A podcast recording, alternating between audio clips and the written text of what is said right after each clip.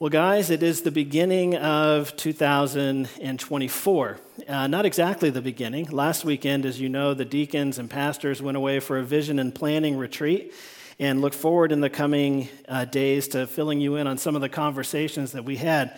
My sense is it was an important time. I think the Lord really uh, used that time away to help bring focus to our hopes for the coming year, some goals that we have in place and some ways to take our best intentions as church leadership and put some feet to that and try to take some practical steps to achieving some things that we really long to see flourish here in the midst of our fellowship. And I'm grateful uh, for those guys, for the, the insights that each of them shared.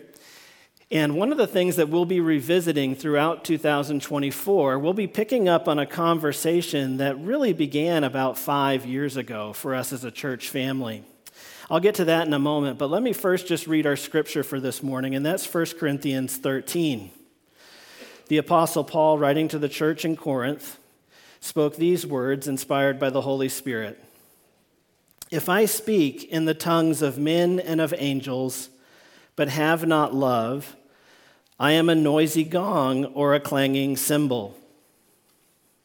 Uh, by the way, that, that song we just sang there at the end of that worship set, and the worship team is always such a blessing to me. And I'm just um, so grateful for them and grateful along with them to a God who gives us so much to sing about. But that last song said, May it be a sweet sound in your ear, to your ear. And here it says that the difference between a sweet song and a just noise is a heart's motivation of love. If I speak in the tongue of men and angels, but have not love, I'm a noisy gong, a clanging cymbal, just noise. And if I have prophetic powers and understand all mysteries and all knowledge, and if I have all faith so as to remove mountains, but have not love, I am nothing. If I give away all I have, and if I deliver up my body to be burned, but have not love, I gain nothing. Love is patient and kind. Love does not envy or boast. It is not arrogant or rude. It does not insist on its own way. It is not irritable or resentful.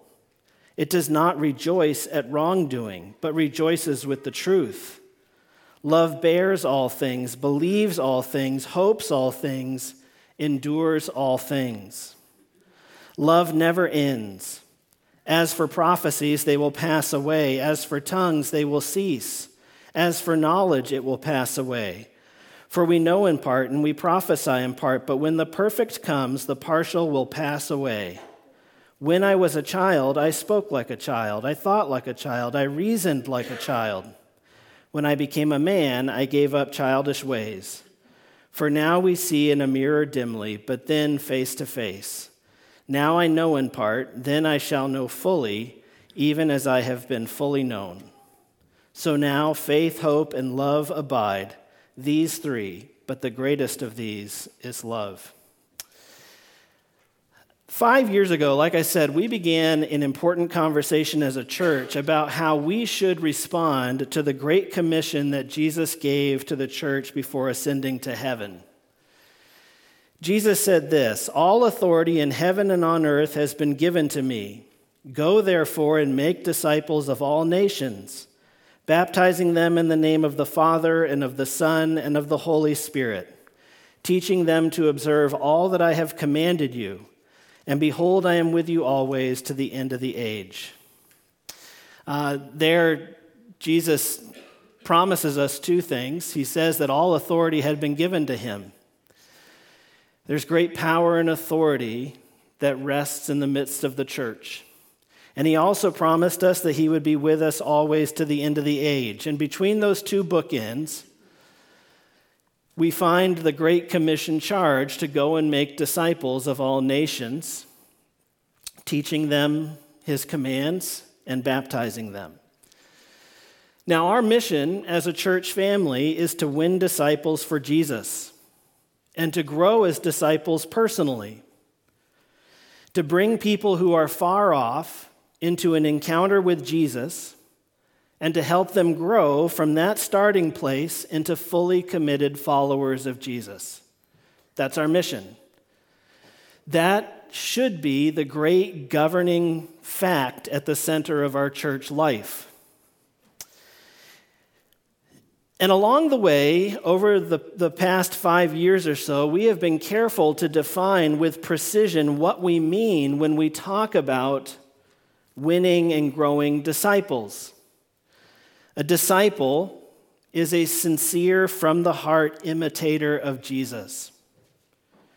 That, that is what Jesus charged us to go and make in the Great Commission fully committed followers of His, sincere, from the heart imitators of His example. And of course, the question that haunts a lot of board meetings and gatherings of deacons and pastors and stuff is okay, we know that that's why we exist. We know that that's a central truth at the heart of our church life. But how do you do that? how exactly are we going to make disciples here at State Road? How are we going to take people who are far off and from a starting place with the truth of the gospel, bring them along more and more by degrees until they are fully committed followers of Jesus. They are sincere from the heart imitators of their Lord. How do we do that with intentionality here at State Road? That, that's a conversation that we're having. And I would say that the way we go about making disciples here at State Road, and we can always do a better job of this. And I'm looking forward in 2024 to taking great strides in doing this better is by emphasizing those things which Jesus commanded in his teachings and modeled for us during the days of his earthly ministry. We've summarized those three things in these statements. A disciple of Jesus is someone who loves God. A disciple of Jesus is someone who loves others. And a disciple of Jesus is someone who loves in action. We as a people are, are a people committed to loving God, loving others, and loving in action. And I think a disciple of Jesus is going to be someone who is always going deeper in these three areas. Jesus pointed us to these three statements himself. Uh, this is not something we came up with on our own. Do you remember the scene in the Gospels? Jesus was teaching, and a teacher of the law asked him a question. He said, What is the greatest commandment in the law? Jesus gave this response. He said, You shall love the Lord your God with all your heart, with all your soul, and with all your mind. This is the great and first commandment. And a second is like it you shall love your neighbor as yourself. On these two commandments depend all the law and the prophets. I've made this point so many times. You longtime attenders here at State Road are already like, yeah, we've heard it. but the, uh, those things that are most foundationally important, though, need to be revisited and reinforced. Jesus here makes an incredible statement. He said, On these two truths, on these two commands hang the whole of God's revelation to mankind. All of it is summed up in the commands to love God with your whole person and to love others as yourself. But here's something else, and this is how we tie it into being a disciple of Jesus, a, an imitator of Him. Here's how John begins his gospel. Speaking of Jesus, he said, In the beginning was the Word, and the Word was with God, and the Word was God. And then a few verses later, it says, And the Word became flesh and dwelt among us. And we have seen his glory, glory as of the only Son from the Father, full of grace and truth.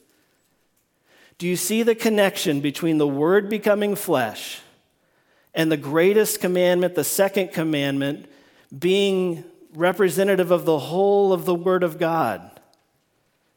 Jesus, the one who we are setting out to imitate and follow and obey as Lord, is the perfect embodiment of loving God with your whole person and loving others as yourself. And then, of course, we add that third statement to make explicit what is implied in those two commands, which is that biblical love is always an active love. The commands to love God, love others, and love in action were perfectly lived out in Jesus. He embodied them.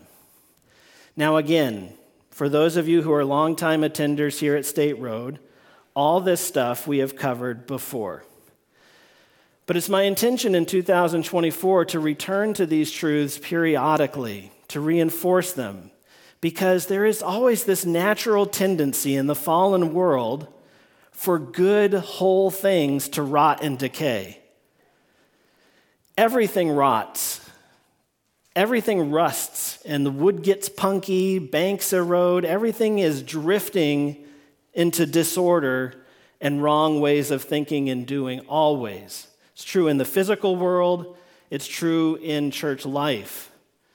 And so we need to return to this truth often so that it can become a reality here in the midst of our fellowship. At last weekend's vision and planning weekend, uh, we were really spent a fair amount of the time, we devoted it to answering the question about what can we do practically as a church to see these things lived out more intentionally at State Road. And of course, one of the reasons why that's such an important thing for us to be thinking about and moving towards is that the dangerous thing that ensnares so many churches and saps them of their function and power is not that they embrace the opposite of these things but that they embrace one or two of them to the neglect of a third.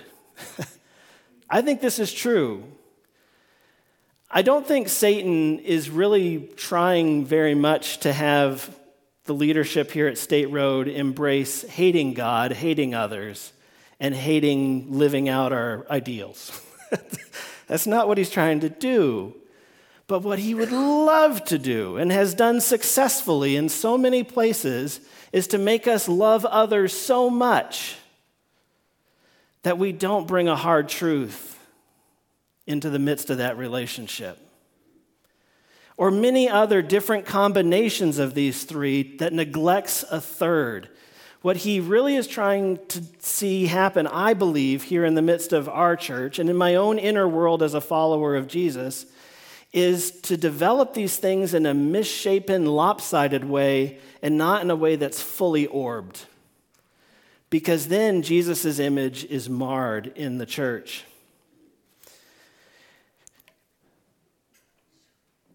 These three statements cannot be separated. Uh, if you take away any one of those three love God, love others, love in action you are left with something that doesn't make Jesus visible. You can't divorce a love of God from a love of others. 1 John 4:21 says whoever loves God must also love his brother. The two go together. And biblically love is always active. It's always finding expression in what we do. 1 John 3:18 says, "Let us not love in word or talk, but in deed and truth." So these three statements are so intertwined, it is impossible to separate them out. But some churches do their best to do that. And what you will find whenever you bump up against someone who emphasizes one or two of these statements to the neglect of the other or others is that they might be doing a fairly good impression of a Christian, but it cannot be said that they are Christ imitators. Take, for example, a church that really emphasized loving God, but de emphasized the commands to love others. This would be a lopsided love, and it could manifest in a couple of different ways. I think one, it could lead to religiosity and legalism. This is the sort of love that we see demonstrated in the life of the Pharisees. The Pharisees were animated, animated by a great devotion to God and His law.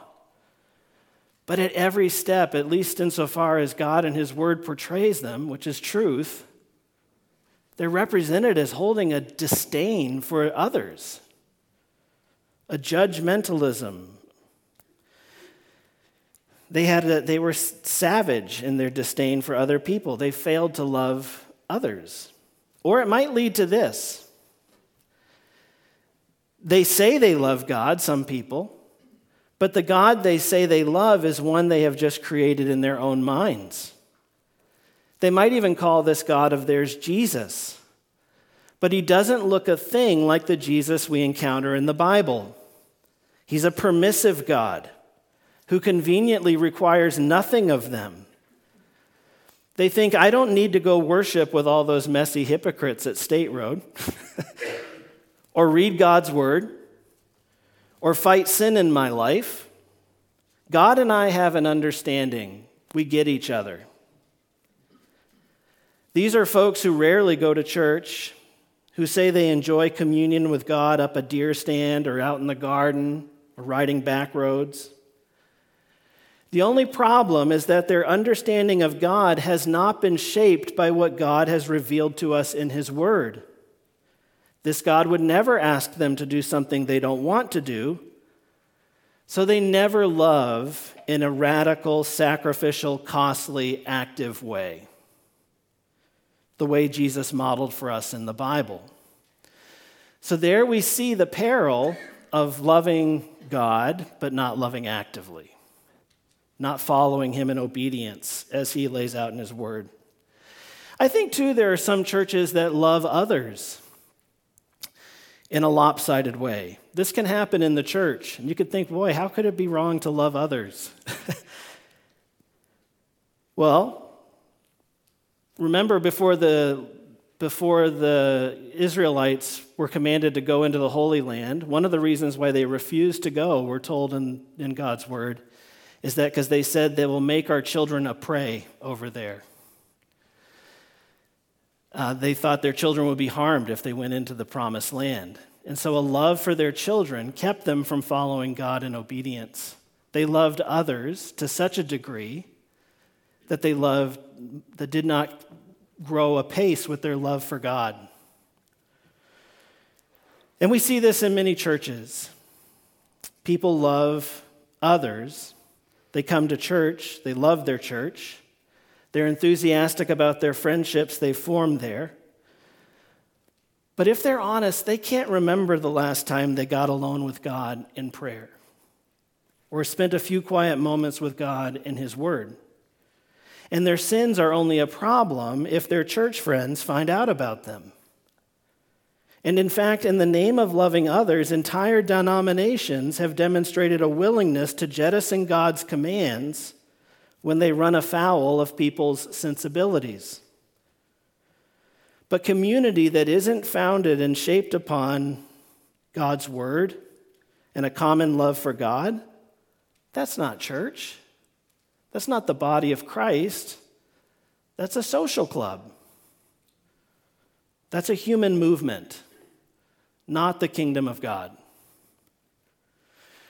I think, too, there are churches that emphasize an active love in a way that's outsized to loving God or even loving others.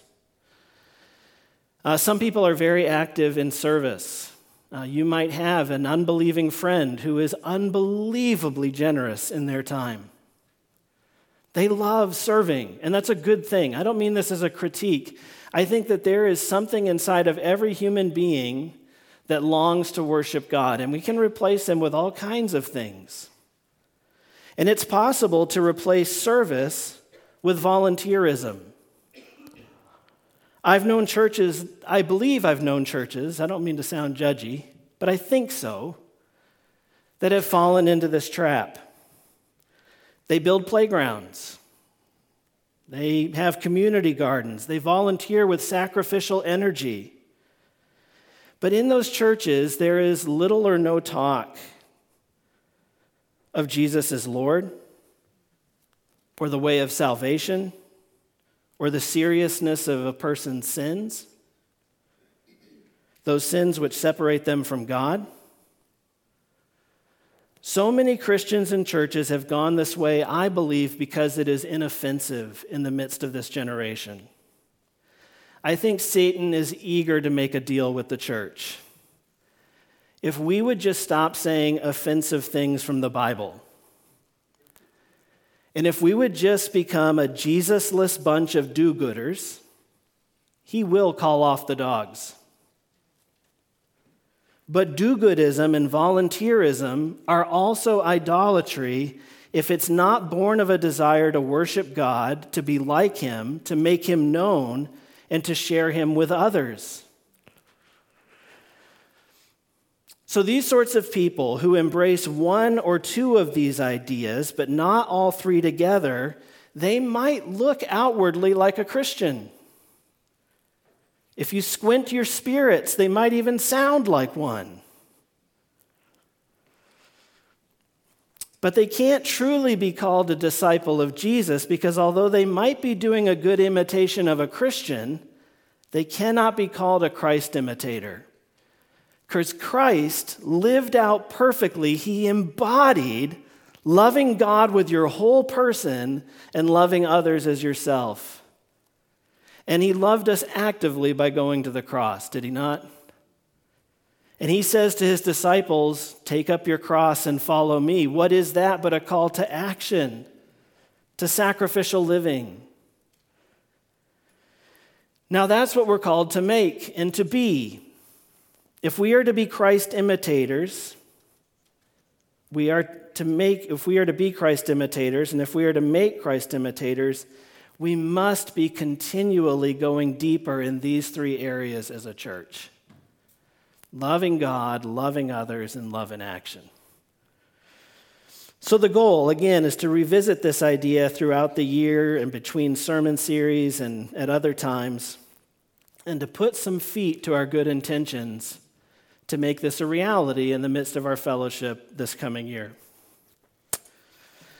Now, this morning, I wanted to start that conversation with what is arguably one of the most famous chapters in the Bible on the topic of love. And that is, of course, the love chapter in 1 Corinthians 13. And there it makes it very plain uh, that if love is not the motive in what we do, we're just noise and we gain nothing. And in fact, it says we are nothing. It's an amazing statement. Even if you surrender your body to the flames, says Paul in 1 Corinthians 13, you willingly go through martyrdom, but you don't have love. You gain nothing. God is love. That's what the Bible says about God. He is love. He is not loving, he is love. Jesus is so, in, love is so central to who he is that he told his disciples, As I have commanded you, as I have loved you, so you must love one another. By this, all men will know that you are my disciples if you love one another. Wow, guys, by this, all men will know that you are a sincere, from the heart imitator of Jesus if we love one another. And so, this is making a very profound statement about the necessity of love as a motive in what we do in church life. I'm going to revisit, uh, I'm gonna, just going to read some of these lines again from 1 Corinthians 13. Love is patient and kind. Love does not envy or boast. It is not arrogant or rude. It does not insist on its own way. It is not irritable or resentful. It does not rejoice at wrongdoing, but rejoices with the truth. Love bears all things, believes all things, hopes all things, endures all things. Love never ends. Um, beginning here with love is patient and kind. Uh, I have to thank David Mathis, an author. Uh, he says this It was Philip, according to John 14, 8, who so foolishly said, Lord, show us the Father, and it is enough for us. Jesus answers with compassion and patience Have I been with you so long, and you still do not know me, Philip? Whoever has seen me has seen the Father. What a patient answer. What a kind way of answering him. When Thomas declared, Unless I see in his hands the mark of the nails, and place my finger into the mark of the nails, and place my hand into his side, I will never believe. And Jesus again was patient with him. He accommodates his request. Remember Peter. Peter saw Jesus' perfect patience on display after denying him three times on the eve of his crucifixion. It should be, then be no surprise that Peter pays tribute at the end of his second letter to Christ's amazing patience. The Lord is not slow to fulfill his promises, as some count slowness, but is patient toward you, not wishing that any should perish but that all should reach repentance. Count the patience of our Lord as salvation, just as our beloved brother Paul also wrote to you according to the wisdom given him. He writes in 2 Peter 3. Peter knew something about the patience of Jesus, so did Thomas and Philip. And I think one of the ways we must live this out here among us at State Road is by being patient and kind with one another. I think of uh, and you are, guys, you are. Uh, you've been so patient and kind even with me. I have many stories to tell. I have found you to be a patient and kind people. Uh, but an unguarded strength is a double weakness. This is always worth revisiting and thinking about. Jesus was patient and kind. I think in a church family like ours, there are so many different moving parts here, so many different personalities. So many different people who were formed in different ways. And we're all trying to work together in one church family. And inevitably, there will come times where all these moving parts will rub against one another in a way that chafes and threatens to overheat.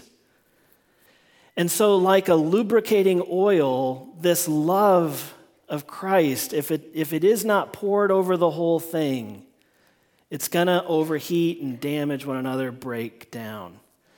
How very, very important that we be a patient and kind people. And we see this lived out in Jesus' life. Again, our example in everything. It says, Love does not envy or boast, it is not arrogant or rude. Uh, Jesus is the embodiment of the humble love that we see here. Um, during our vision and planning weekend, we, um, on Sunday morning, we washed each other's feet to be reminded of this. What Jesus did, it says, Jesus, knowing that the Father had given all things into his hands and that he had come from God and was going back to God, rose from supper. He laid aside his outer garments and taking a towel, tied it around his waist. Then he poured water into a basin and began to wash the disciples' feet and wipe them with the towel that was wrapped around him. Jesus is the living embodiment of humility in love, a repudiation, a direct rebuke to the arrogance and pride, so much in evidence in this fallen world. And he says to his people, the church, in the kingdom, the, great, the last shall be first. It says here that love does not insist on its own way. Do you remember Jesus' words on the night that he went to the cross, before he went to the cross? And going a little farther, he fell on his face and prayed, saying, My Father, if it be possible, let this cup pass from me. Nevertheless, not as I will, but as you will. There is a soft, yielded obedience before the Lord that's evidence in a people who are governed by love. It says it's not irritable or resentful. Some versions record this as love keeps no record of wrongs. And of course, Jesus lived this out as well. We saw this in some of his patience. Um, the three times Peter denied Christ. Praise God that our God is not such a one as kept a record of those wrongs. Then Peter came up and said to him, Lord, how often will my brother sin against me and I forgive him? As many as seven times? And Jesus said to him, I do not say to you seven times, but 77 times. Wow. Love does not rejoice at wrongdoing, but rejoices with the truth. Uh, I'm, I think my grandmother introduced me to this quote, and I think she attributed it to Ogden Nash. I quote it a lot. But my grandmother used to say, quoting Ogden Nash, I think that's the origin of it. When you really hate somebody, even the way they eat peas will annoy you. so, so true. So true.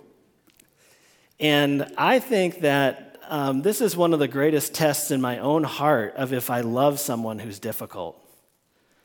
Because when there's somebody who's been really difficult for you, and they've made life tough, is there a part of me that enjoys when they stumble and they're shown for who they are? Do I rejoice at their sin? It's a convicting thought. But here it says that love keeps no record of wrong. It's not irritable or resentful. And then it says it does not rejoice at wrongdoing. Do I keep records of wrongs? Do I rejoice when difficult people mess up? Love is a thing that rejoices with the truth, that roots for people. And of course, the whole gospel narrative is a direct repudiation of the idea that Jesus rejoices at evil. Just picture God in heaven saying, You wanted to be free from me? Enjoy your miserable existence, planet Earth. You made your bed, now lie in it, fallen humanity. But that's not our God. And that's not what imitators of His will look like either. Love bears all things, believes all things, hopes all things, endures all things. I remember the words of Hebrews 12:2, looking to Jesus, the founder and perfecter of our faith, who for the joy that was set before him endured the cross, despising the shame, and is seated at the right hand of the throne of God. Love calls us to endure, to hang in there, to be present and of course, love never ends. Praise God that his love for us will never end. Remember the words of Romans 8 38 through 39. For I am sure that neither death, nor life, nor angels, nor rulers, nor things present, nor things to come, nor powers, nor height, nor depth, nor anything else in all creation will be able to separate us from the love of God in Christ Jesus our Lord. It never ends. It's yours forever. Now, brothers and sisters, if you're like me, after that list of what love is, I walk, I actually, I don't know how you respond to that. I walk away from that list feeling a little beat up. I don't love the way I should. Guys, my heart is wrong. I think by degrees, God has brought me along. I think I'm growing in these things. But as I read through that description of love, what love is, and how Jesus lived those things out perfectly, I can't help but feel I am far, far away from the fullness of that. There is much in my inner world that falls short of what was just described in that dramatic description of what love is. And maybe you're like me. And the question that hangs heavy over my heart is God, how can I change? God, what can I do if I don't love? How can I possibly obey this command? Father, State Road, I, I believe that statement that we must be a people who love you, who love others, and who love in action. But God, I'm so far short, and I can't conjure love where it doesn't exist. If our command was for me to lose weight from God, which maybe it is, I could, I could go and do something about that. Through sheer force of volitional will, I could obey such a command. If our command was to build a building, we could do it. If our command was to go and do anything from digging ditches to taking a hill, we could do it or try. Right now, I want you to love something that you hate. Can you obey that command? You cannot. But that's what God has commanded. What do you do with such a command? What do you do with a God who doesn't just command your actions, but how you feel about them? And He does. Oh, He does. Any fair reading of the Bible has to conclude that God commands your emotions. What kind of giver does God love? A cheerful one. And guys, if you have not love, you're just noise. And all your sacrifices, you gain nothing. All the knowledge you stack into your brain, you are nothing. If at root you don't have love. Guys, there are too many scriptures, too, too many to share where God commands our feelings. And the question I want to f- finish out our time with this morning and that I want us to explore with God throughout 2024 is how do we grow in love? How do you obey this command? I have five things I think we can, five things we can do to begin obeying this command. First of all, remember this truth. John 15, 15 says, I am the vine, you are the branches. Whoever abides in me and I in him, he it is that bears much fruit. For apart from me, you can do nothing. Guys, apart from Jesus, you cannot grow in this area of love.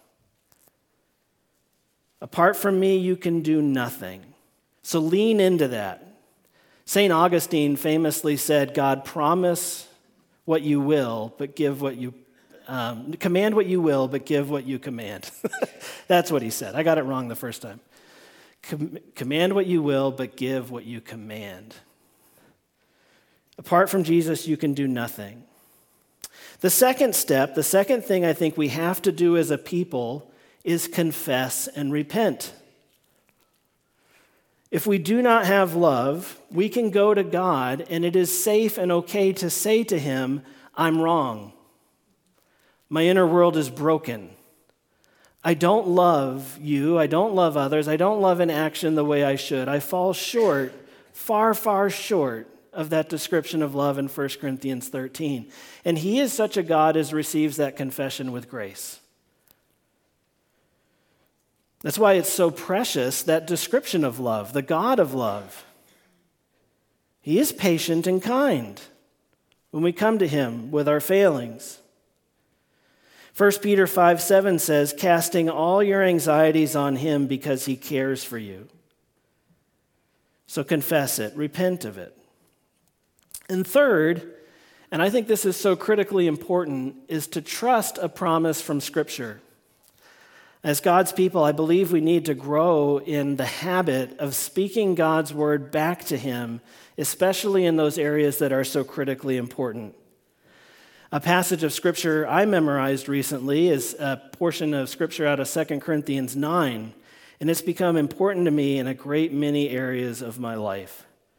It says, And God is able to make all grace abound to you, so that having all sufficiency in all things at all times, you may abound in every good work.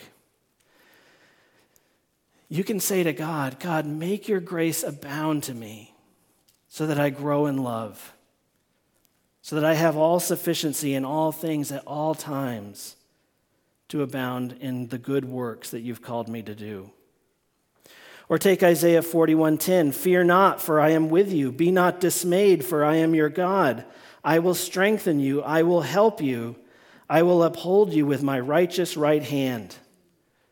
Guys, if you're not in the habit of memorizing scripture, I'd invite you to commit these specific scriptures to memory and to call upon God in these areas in your efforts to grow love in your inner world. Or Philippians 4:19, and my God will supply every need of yours according to his riches and glory in Christ Jesus. So those are the first 3. Remember that apart from Jesus, you can do nothing. Confess and repent. Trust a promise that God has made in Scripture. Four, request a change of heart. You can do this. 1 Peter 3:12 says, "For the eyes of the Lord are on the righteous, and his ears are open to their prayer, but the face of the Lord is against those who do evil." David prayed in Psalm 51 Create in me a clean heart, O God, and renew a right spirit within me. And then, fifth, and I think this is very important, is to act. Uh, the old adage is true that um, a car without power steering, it's really hard to turn that wheel, the, the steering wheel, until the wheels are in motion. But once the wheels start to turn, you can turn the steering wheel. And I think that once we have done those other steps, uh, it's time to act on what we know to be true. 1 Peter 3 9 says, Do not repay evil for evil or reviling for reviling, but on the contrary, bless. For to this you were called, that you may obtain a blessing. Um, I've, I've told you this story before, State Road. Um, Forgive me for being so repetitious, but at least in my own walk with Christ, this is the pivotal moment for me that uh, really convinced me of the necessity of this last step of acting on love, even before my heart has caught up. I, I, once had a boss who was very difficult for me, and uh, the Lord really convicted me over my heart toward this man especially following a sermon once where the preacher preached on that text that says, You cannot love God and hate your brother. And when I heard that scripture read, the Holy Spirit just zinged me in my heart and said, That's true of you. You are flirting with hatred for this man. And I was somebody who claimed to be a God lover. And I was so torn up about it. I remember in tears praying about this because I couldn't stop hating this man. And I was afraid of what that meant for me if I was really a God follower, or maybe I was an impostor. And in tears, guys, literally tears, I would pray about this, afraid of what it might mean. And through the ministry of John Piper, a pastor I greatly appreciate, I was made aware of this five step process I just laid out for you. This is not something I created, uh, of course not. Thank God for people who are wiser than me. but I remember coming to this and, and leaning into it. I'd, em- I'd repented, I'd embraced promises from God, I'd asked for a changed heart. I'd I'd spoken back to God the truth that I, He was the vine, I'm just a branch, and apart from Him, I can do nothing. But in Him, all kinds of things were possible. I had believed these things, I'd pleaded for them, I'd prayed for them. And one day, as I was leaving my place of work and going into town, I was in town, and the Lord laid it on my heart to buy that guy an iced tea. He was doing a job that was hot.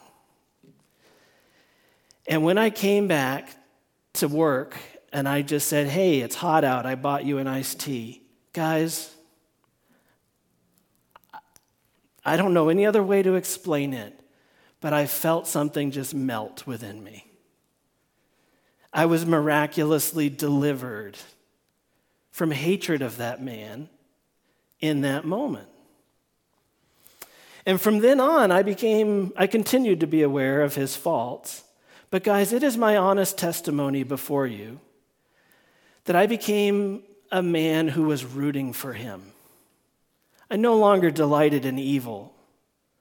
When he messed up or did something that was wrong, I didn't delight in that. I really wanted him to be more Christ like.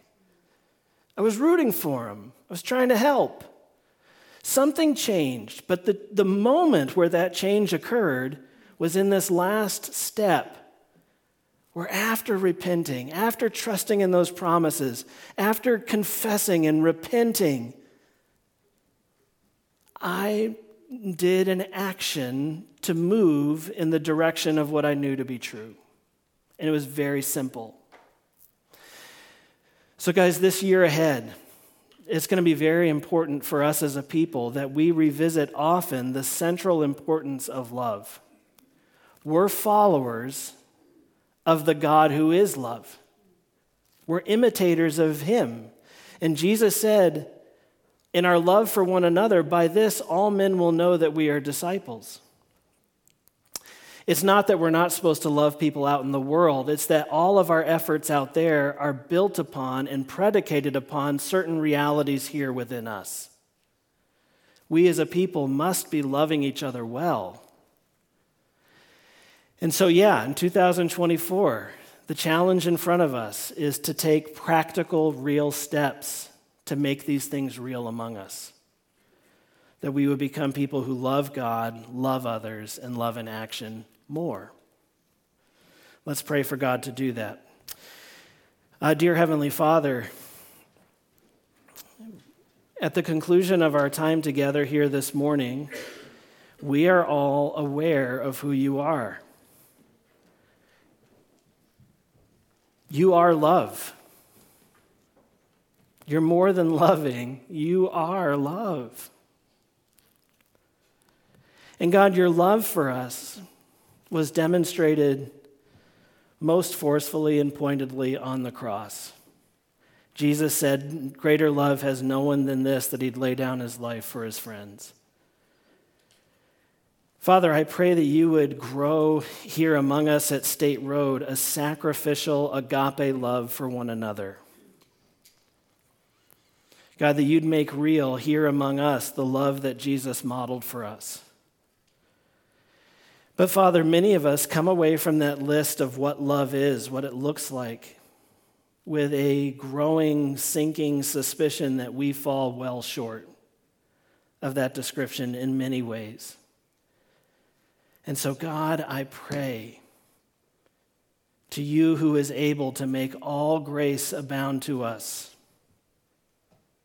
that we would have all sufficiency in all things at all times to abound in every good work. God, we call upon you to strengthen us, to provide for us, to give what's needed, and to change our hearts. Father, you're the God who commands our emotions. Father, help us to obey you, not just from an act of volitional will but because we love what is true. Father, I'm so grateful for State Road Church. I'm so grateful for the way that me and my family have been loved here. And I have tasted here among my friends at State Road something of the love that's commanded in 1 Corinthians 13. And God, I pray that you would give us even more of that. God, I pray that you would give us that in such measure that who you are would shine in the midst of this generation, this place, these people out from your church. Father, I pray this not only from st- for State Road, but for all the churches that share this corner of the harvest in Aroostook County. God, I pray that our shared, unified testimony across all these churches and all these towns would be a people who love. Love you, love others, and love in action. In Jesus' name, amen. Please stand.